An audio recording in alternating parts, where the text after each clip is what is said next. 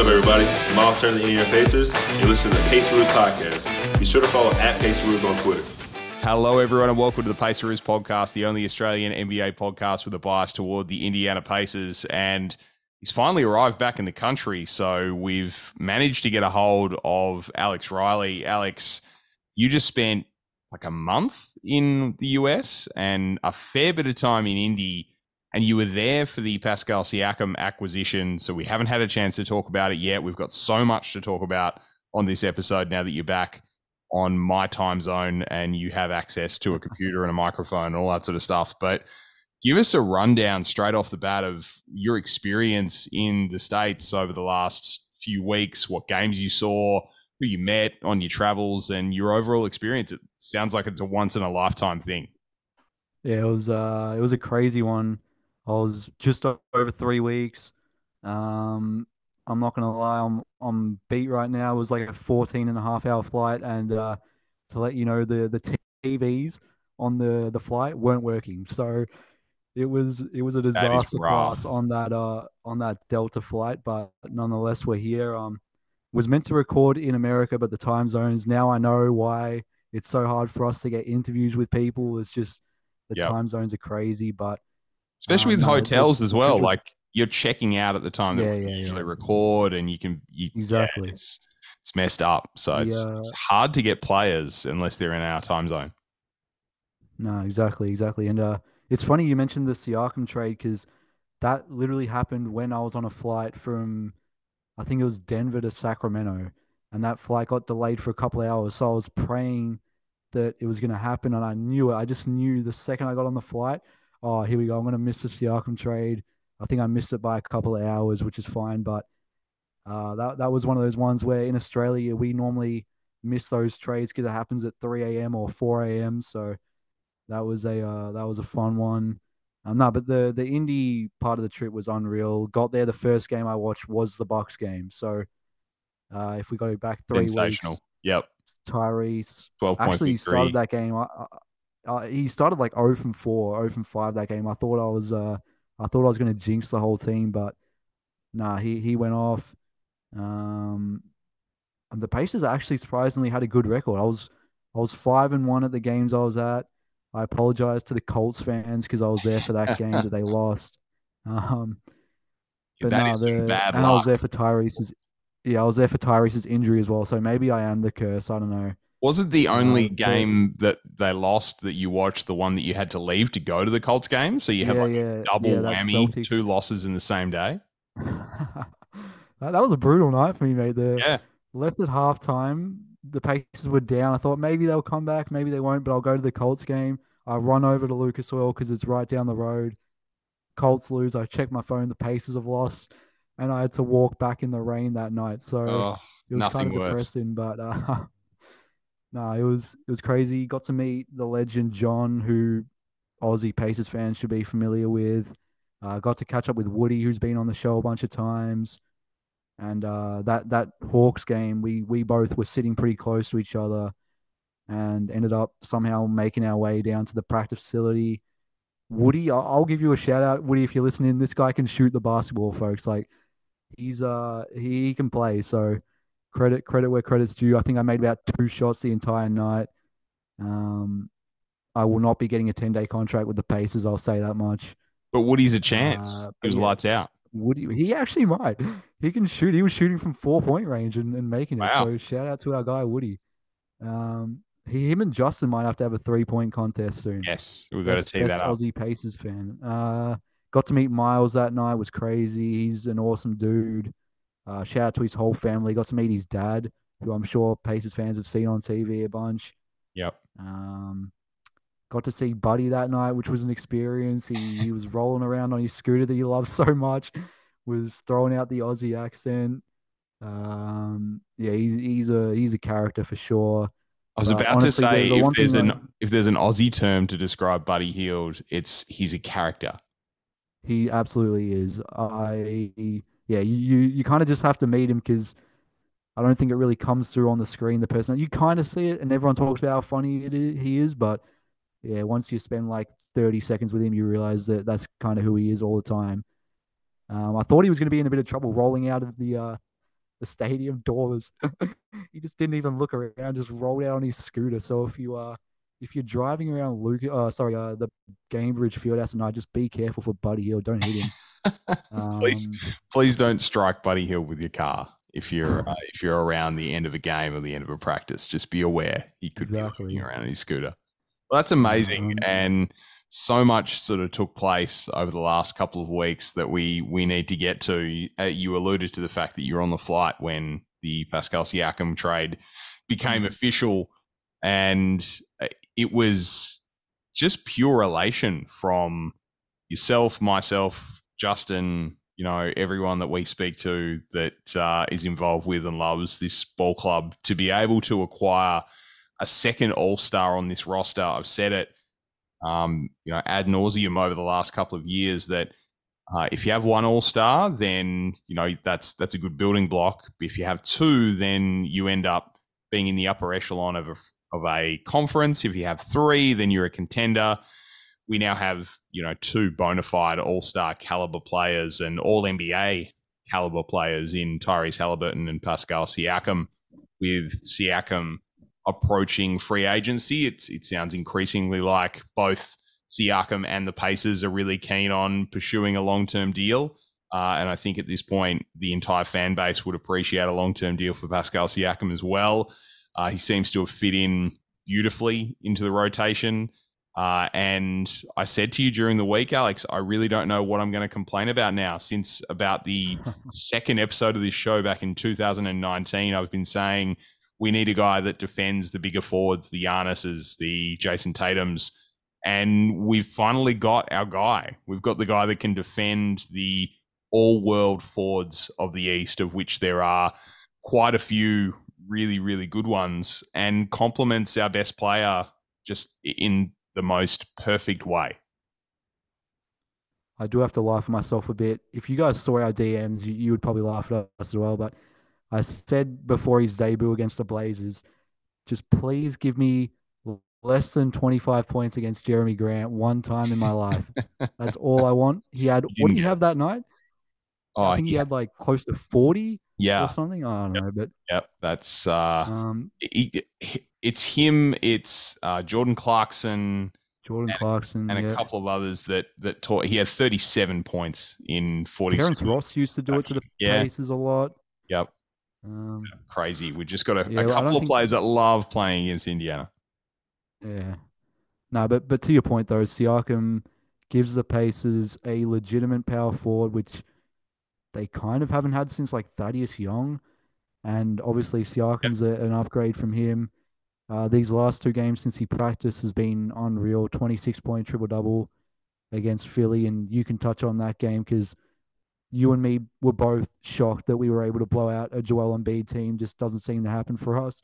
Yeah, we just spoke then, about players that get, you know, that pump Indiana, exactly, that play really well against Indiana. And Joel Embiid is seemingly fantastic against the Pacers. He still had 31 points, but it felt like a quiet 31 points compared to mm. how he's played Indiana in the past. And partially that's due to the fact that Miles had 20 of his own, as well as nine boards, as well as a couple of blocks. And it seemed to be that the defensive scheme that they were running, they were doubling Embiid at the right time. They were forcing him into, you know, three point attempts and that sort of thing. So that's exactly what you want to do he, uh, he was 11 of 20 from the field, 7 of 10 from the line. So they didn't make as many foul mistakes as they have historically. 10 free throw attempts. I think almost every Pacers fan will take that every day of the week. Uh, and if he can only outscore Miles by 11 points, then that's a win. Yeah, anytime you get Embiid or Giannis, one of those two guys, anytime you keep them to 10, 11, 12 free throw attempts, seems like a miracle. Um, although talking about guys that kill us, Devin Booker, what did he have? 64, 66 today. And somehow the Pacers got the win, which I, I, I'll throw it to you. But to me, that was maybe the most impressive win of the season. Would you agree? Yeah, absolutely agree. I, I saw Booker had, you know, 20, 25 points in the first quarter and thought, here we go. This is, uh, you know, this is Klay Thompson scoring 60 against us all over again.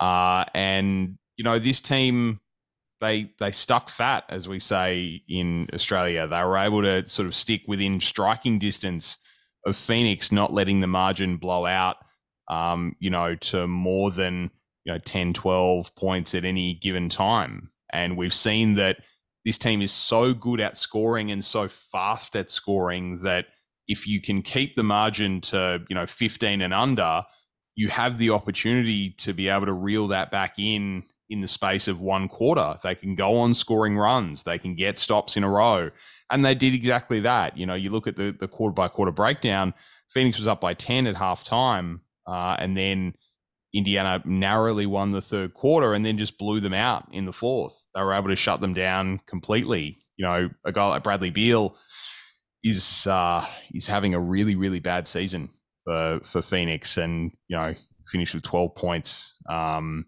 on 13 shots and six turnovers. So he was part of the reason that that they lost this one. But I want to talk about why we won this game, and part of that was Pascal Siakam.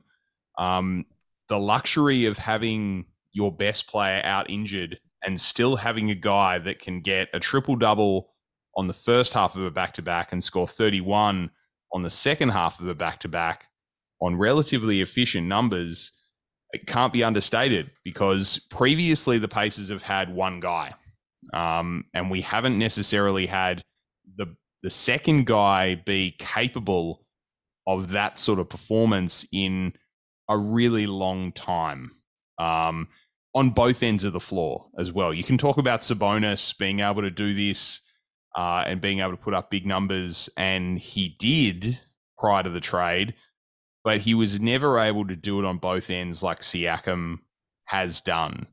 Um, and huge shout out to three guys in particular who have consistently been able to step up in you know Tyrese's absence and since uh, Pascal Siakam joined the team. The first one is Andrew Nembhard, averaging 16, 7 assists over his last four games. The second is Aaron Nesmith, averaging 14 points and six rebounds in his last four games.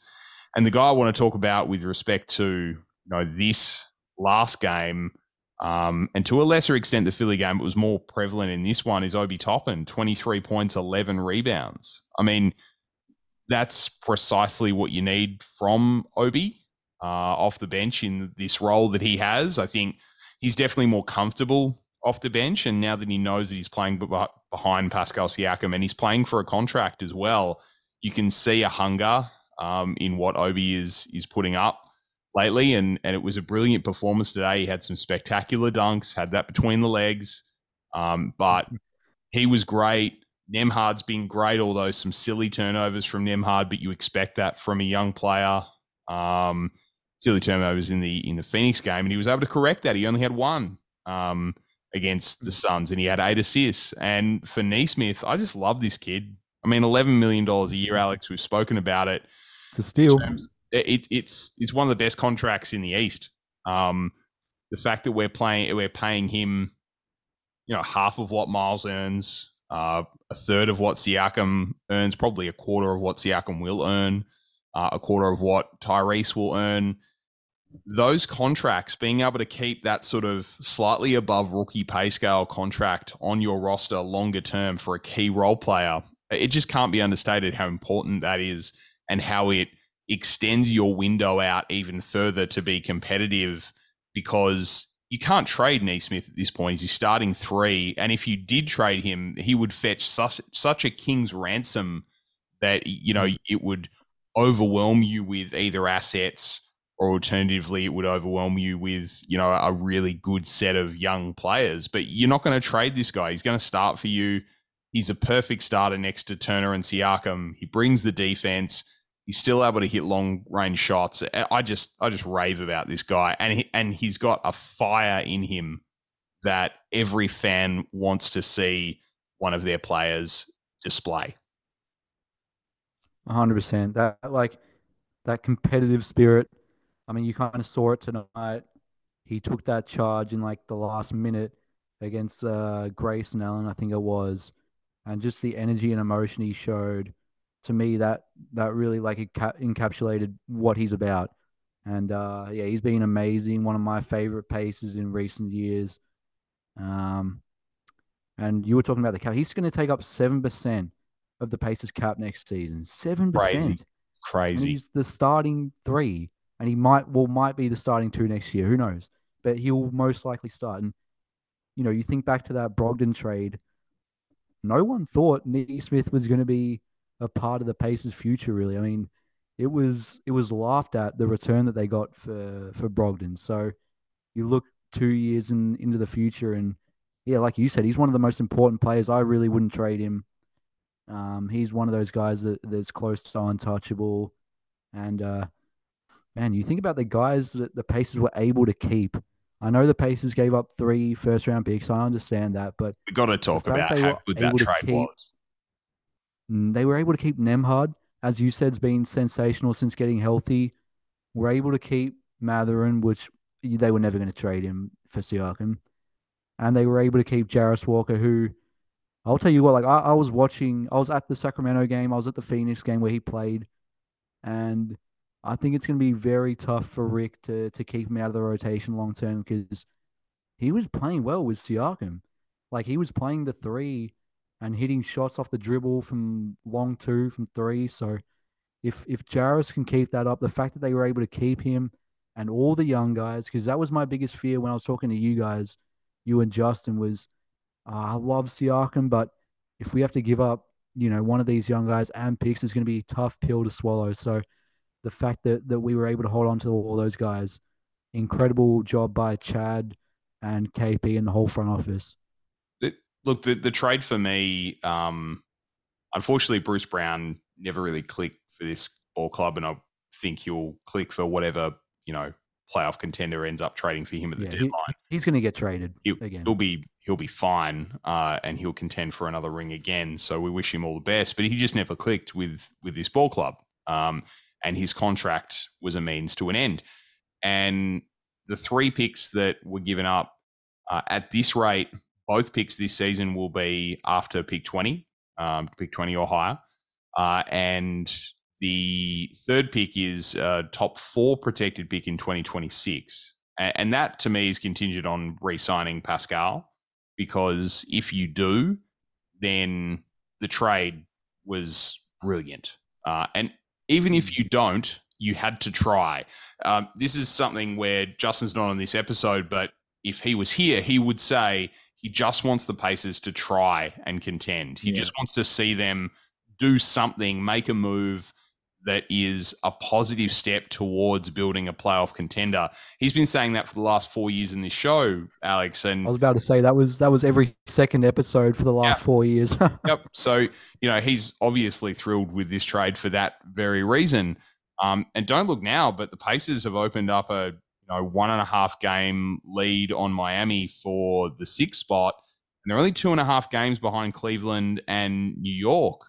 Um, they are fully capable of trying to get up into that four five spot um, and getting out of the six because at the moment you've got Boston, Milwaukee, Philadelphia.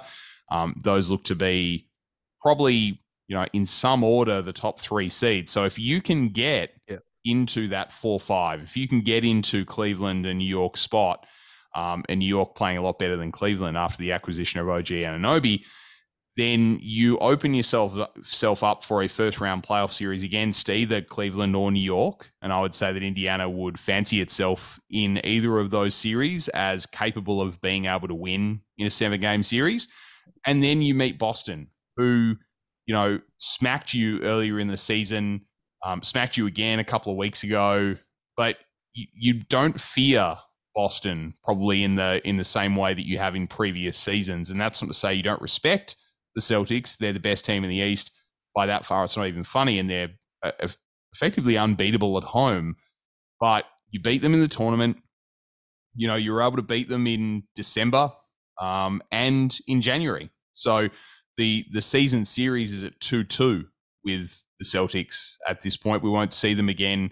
Uh, see them one more time. Beg your pardon. Uh, on Wednesday, we go to Boston, uh, where they have barely lost a game, but you know, we've been competitive against the best team in the East so far this season, and in fact have won two games against them. Um, so you look at this trade, and, and they had to do something. You knew that Tyrese had kind of forced their hand, and they'd become too good too quickly to just let another season go with the roster that they had. So they they threw their hat in the ring. And I guess my question to you in the wake of that trade is you have Tyrese Halliburton, you have Pascal Siakam, you have Miles Turner, you have Aaron Nesmith, who I think is a bona fide starter for this ball club. Who is the fifth starter for this team when it all comes down to it? Who is the fifth guy? Probably a two parter. Do we have that guy on the roster right now? And if we do, who is it? And if we don't, what do we need? I feel like this is the Justin question right here because he would be advocating for a for double zero, but ah oh, man, it, it's tough because obviously long term, I don't I don't think it's Buddy. I think we can agree on that, right? Is look, um, you you alluded to it before, and I want I want to unpack it. You said that Nesmith could be the starting two next season, right? Uh, right. Are the reason I, I say that as well is because Jarace Walker. Jarace Walker's played did, small forward for approximately five minutes in the NBA, but he set Pacers Twitter just ablaze with how he played um, in those minutes and how he was able to handle the ball. Is this a is this a legitimate conversation that we need to explore as the season winds down, potentially wrapping up a a playoff spot? Does Rick need to see more minutes for Jarace at the three to see if that could work? Yeah, I, w- I would imagine that that's probably a conversation for like 12 months' time. Uh, um, yeah, I'm not saying this season, but I'm saying yeah, yeah, yeah, if, know, if Jarace can um, handle the rock, if he can distribute, right. if he can score and shoot from outside, then hey, he could very well play next to Pascal and Miles, which I don't right. think anyone thought, you know, even a couple of months ago, with the flashes we've seen of late, and they've only been flashes, but maybe even we say, hey, when he goes to the G League, he should play it small forward to see how that mm. goes. Yeah.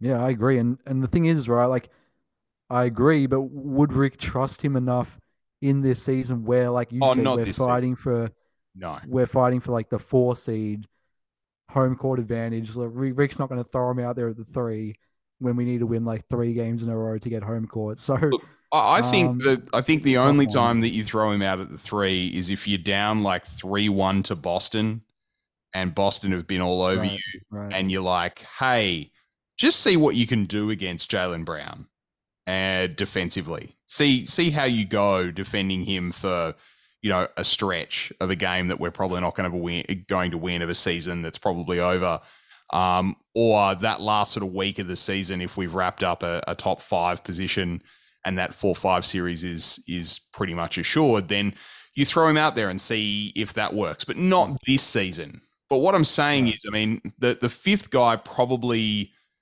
is either Buddy or Mathurin. I still think Buddy's going to get moved though, as much as we love what do him. We, I was going to say, yeah, do we make another trade? That's my question. Like, the trade deadline is still a, a bit away. Do the Pacers make a trade now? Because we've seen rumors of Buddy well, and Gordon Hayward is available. Alex, Gordon oh, Hayward no, no, no, no, no, no, mute it, mute it, mute it. We banned those words from the podcast. Come on, Adam.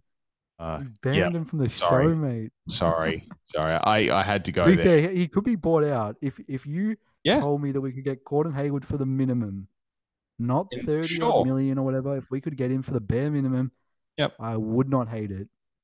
No, I, I guess you you have to explore it at that point. But uh, look, I, I think the we, we have we clearly have a defensive um, front line in Miles and Pascal that can, you know, defend now at those positions. We have Nesmith that can defend against his, his position. So we can afford to have Tyrese out there and then have him surrounded by guys that can um, either handle it in Pascal's case and and score, you know, 20 to 30 a game or shoot the long ball like Miles and, and Aaron Nesmith. You need more, even more of that, uh, ideally, um, because you you don't really need guys that can handle it. You've got two of those. Um, Mathurin to me strikes me as a quintessential six man. uh, at this point because yeah. he's hot and cold. Uh, if he is able to get some consistency to his game and some maturity to his game, then he's the fifth guy.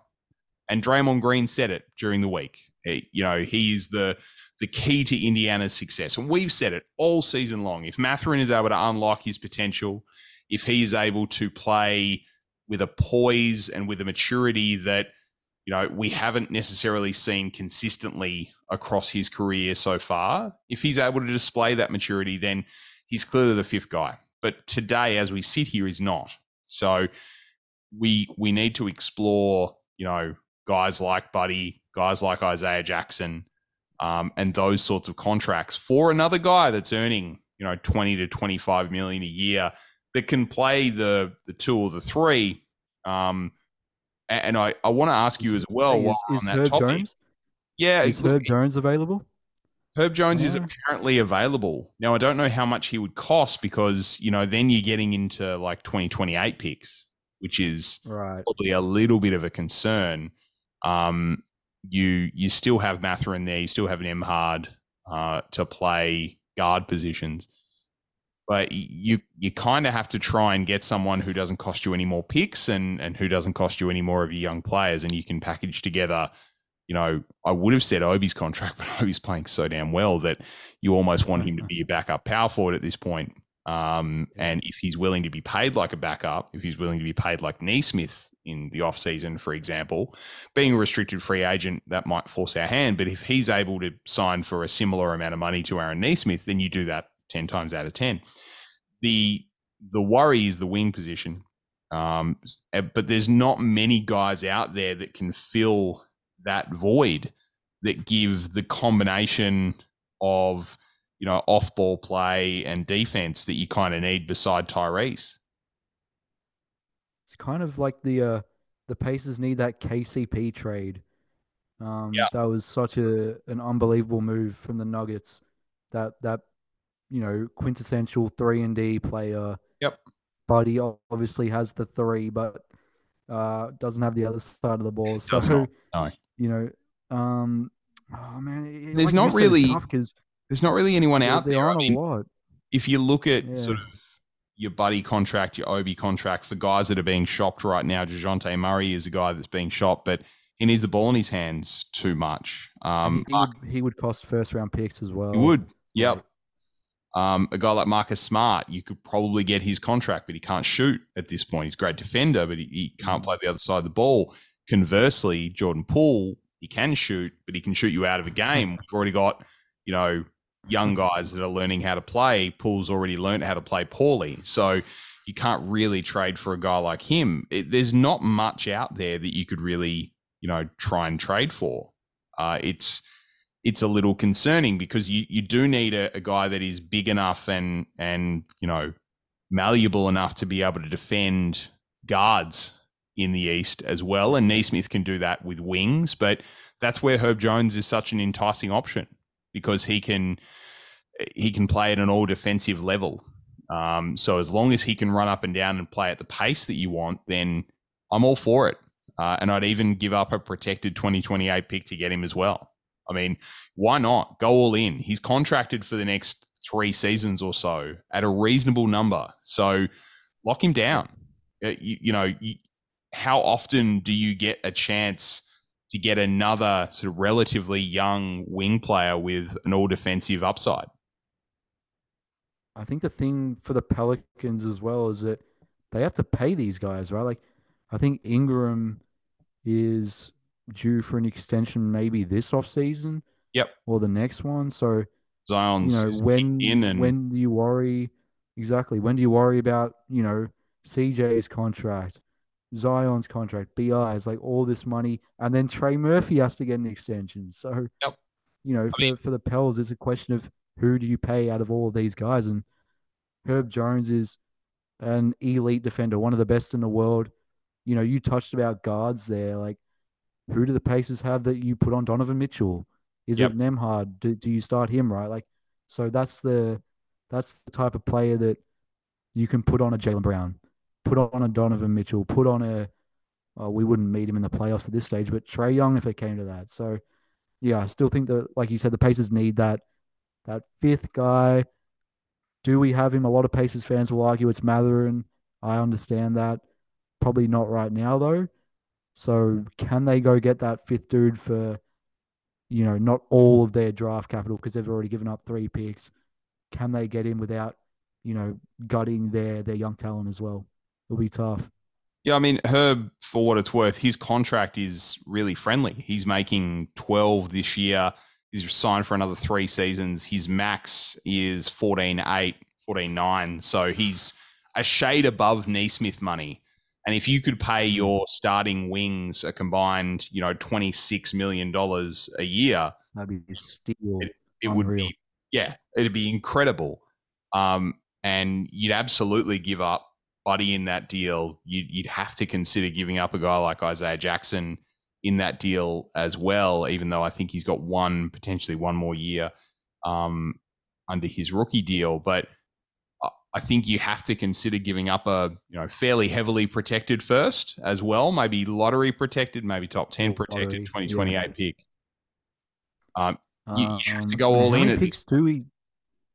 Uh, we can only trade two more, right? I think for the twenty eight and thirty future. Or... Yeah, right. Um, so that's why I was going to bring up another name, which was Mikal Bridges, but that's where you start getting into murky waters. Like, yep. they're going to want Mathurin and those two picks. So I don't know they're going to want Buddy. They're going to want Mathurin. They're going to want you know at least a pick swap and two unprotected first for uh, for yeah. Mikal Bridges. And you know, I I think it's it's similar to the to the conversation we were just having about Justin's point. I, would not uh, fault them for doing that trade because they are doing everything they can to win. Uh, at the mm. same time, gun to my head, would I do that trade? I'd find it difficult to do that trade because um, it, there's so much riding on the next sort of you know three or four years uh, of being able to re-sign Pascal. You've got to be able to re-sign Miles because he's a free agent after next season. You then have to re-sign Bridges, and then you have Halliburton, Siakam again, and it sort of goes again. So you you put yourself in salary cap hell because Bridges is only making 20 odd at the moment and he's going to be commanding double that. Miles is going to want to raise on what he's earning. Uh, Tyrese is going to be earning, you know, 30, 40 a year. Pascal's going to be earning 40 a year, maybe more than that.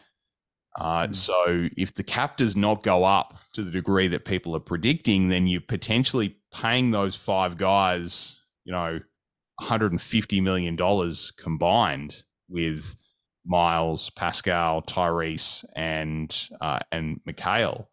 Uh, and that's precisely the situation that the best teams in the league find themselves in now. But it means they can't add to their rosters right. due to this second apron stuff. But at the same time, maybe who cares? Maybe you're doing everything you can to contend right now. And maybe I would do it, talking it out. Maybe I would because maybe that puts you at the tippy top of the Eastern Conference. I think the the question is as well like do you got all your assets and then immediately the perfect like fifth guy becomes available and then you're kicking yourself in the butt. So I mean it's always the yeah. flip side of the NBA is that you know four or five guys request a trade every year. So it's true. the and then and then the domino effect of that is okay, so now this team's blowing it up, or, or maybe the Pelicans blow it up, right? In two years, and you say, oh man, we could have got Brandon Jones on the cheap, or could have got Brandon Ingram on the cheap, but we gave up all our assets for for Bridges, and it didn't work out. You also don't want to go the Hawks route, right? Where yep. you, you trade everything on the back of one run, and you pay all these guys big money, and two years later, you're like, what kind of roster do we have? We're at 500 and it's not looking good. So, yeah, the, the, the Pacers are an interesting one. I think uh, most fans will be in agreement that we're happy they they did the Siakam trade, and um, as you said, like just so stoked to have a second star next to Tyrese. Um, but it is a it is a balancing act for the front office over the next six or twelve months, because I think they do have to remember that this is still, you know, less than two years into a rebuild right? Like I think Pacers fans need to remember that the, they started this in February of 2022. Yeah. So I don't don't think we should rush anything. Let Tyrese get a playoff series under his belt. Let him and Siakam grow a little bit. And uh, you know, if a guy becomes available like Herb Jones, then you strike. Go out and go out and strike. But yeah, I don't think that the Pacers should be like rushing and going out of their way to to give up assets for someone right right now. Well, I mean, the the thing in the favor of thinking that they are going to make another trade and they are going after a fifth starter is the report that the Pacers attempted to trade for both Pascal Siakam and OG Anunoby. Yep. So that that tells you that they think that they are one starter short and that they want a guy the caliber of OG Anunoby, but weren't willing to give up what it would take given his contractual situation. So maybe they are willing to give up their remaining big asset or assets to get a guy like Mikal Bridges. Um, because if you can trot out Tyrese Halliburton, Mikal Bridges, Aaron Nesmith, Pascal Siakam, Miles Turner, you can bring out TJ McConnell off the bench. Good starting five, man. I, I mean, I, there's no holes in that starting five, is my point. And ultimately, mm. then you you match up extremely well against Philadelphia. You match up extremely well against Boston. All of a sudden, you match up extremely well against Milwaukee. You already do, um, and then you you coming up against Western Conference teams potentially in finals because that is a that is a stacked starting lineup. And if you can keep a Jarace Walker and if you can keep an Andrew Nembhard, and a TJ mm. McConnell and a Jalen Smith, all of a sudden you've got a nine man rotation there that is scary good. So maybe I'm talking myself into it, Alex. Maybe as we sit here, like this episode has just been us going in circles. We're like, oh, the Pacers. We're happy they made a trade. They they'll be fine. And then and then 20 minutes later, yeah, let's let's do it, boys. Let's go let's for that do it. starter. Yeah, yeah, that's it. Give up everything. I think. Look, it probably underscores that this is not a situation that we as Pacers fans have found ourselves in ever. Right. We we never get the big guy. We never trade for the All Star. We never have players wanting to come and play for this ball club. And yet, we traded for the All Star. And yet, there are reports of players wanting to come and play with Tyrese Halliburton. It is a. Well, we got to talk about just that. In a we got to talk about that.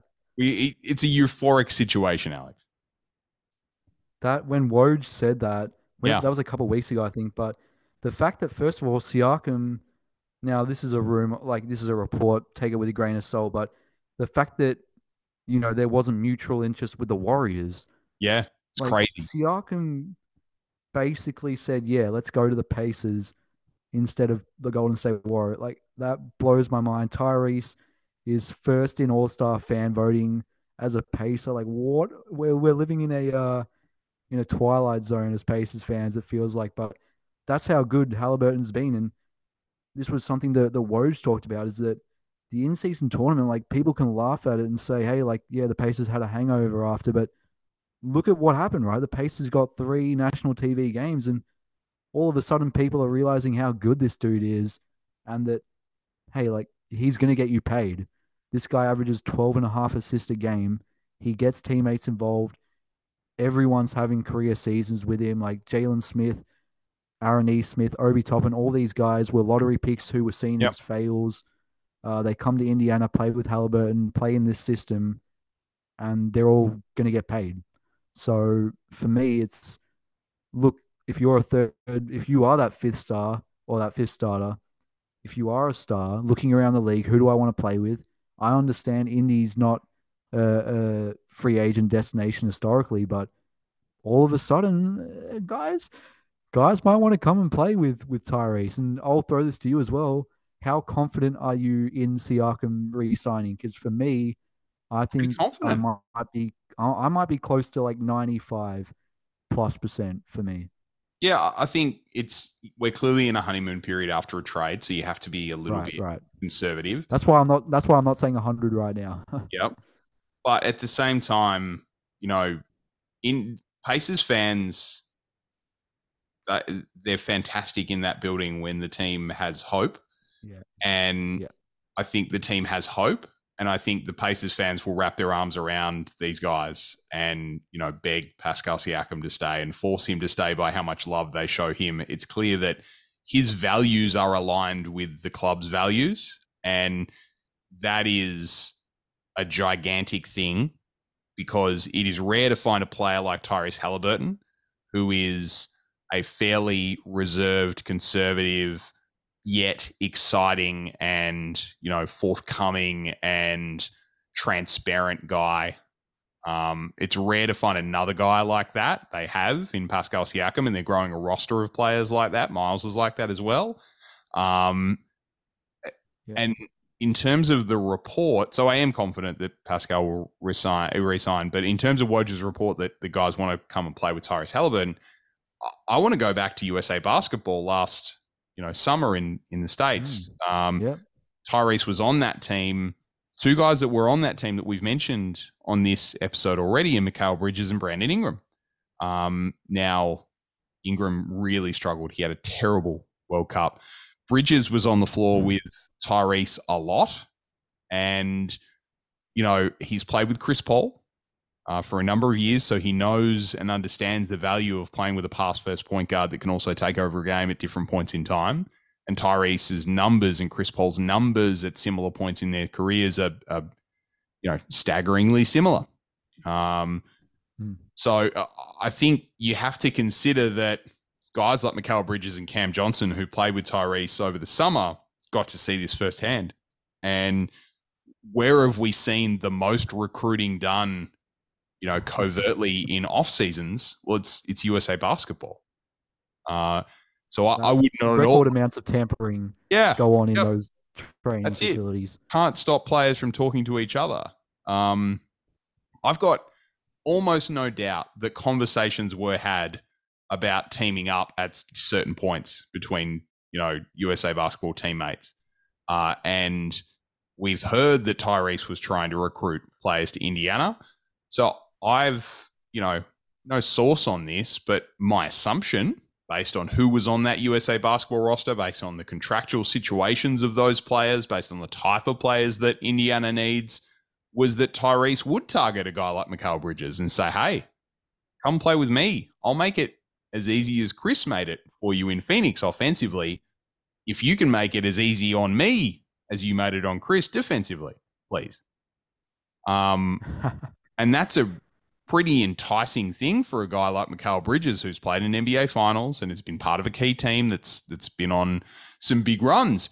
So uh, I I really think that there is an outside chance if Brooklyn ever have a meeting, if Mikal Bridges ever gets to a point where he is disgruntled and desperately wants a trade, I think Indiana will be in those sweepstakes, and I think Indiana have the assets to be able to do that deal.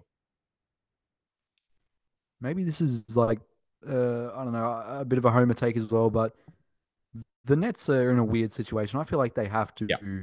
capitalize on Mikal's value, which I, if they turn down four first for him last year, I don't think they're going to get more than that for him. Um, but because he's like he's as a you know he's first option now for the first time. It hasn't gone very well. The Nets are just not that good. They're in a weird spot. Um, I don't know. I just think that, like you said, maybe Bridges gets to a point where he's dejected and wants to go back to a, a contending team. But yeah, I, I, think that's why the league is so interesting because there's always players moving, there's always players talking. I hate to bring it up, but this was talked a lot when the Siakam trade happened. The Pacers, you know, reportedly ignored Paul George when he said AD wanted to play with him, which you look back at that Pacers roster, did they have the assets for AD? No. Would the Pelicans no. have traded him? No. No. But but if the Pacers did ignore that, you would hope now, you know, what like seven, six, seven or eight years in the future, hopefully they've learned from from some of their past mistakes. And it sounds like Tyrese is heavily involved in the front office decisions, which right, like he should be, to be honest, because he's probably gonna last a lot longer in this franchise than than some of the guys in the front office. So hopefully he has a uh, a hand in what's going on in the future. GM Tyrese, we uh, you know, yeah, Le, Le GM. Chad, what, what Chad Buchanan, Chad Buchanan, Kevin Pritchard, Tyrese Halliburton sitting in a room talking about how can we get Mikal Bridges. I love it. Alex, welcome back to Australia. Uh, glad that you got home in one piece. We've been the Paceroos. We will see you again shortly. Won't be as long as last time, but thanks for listening.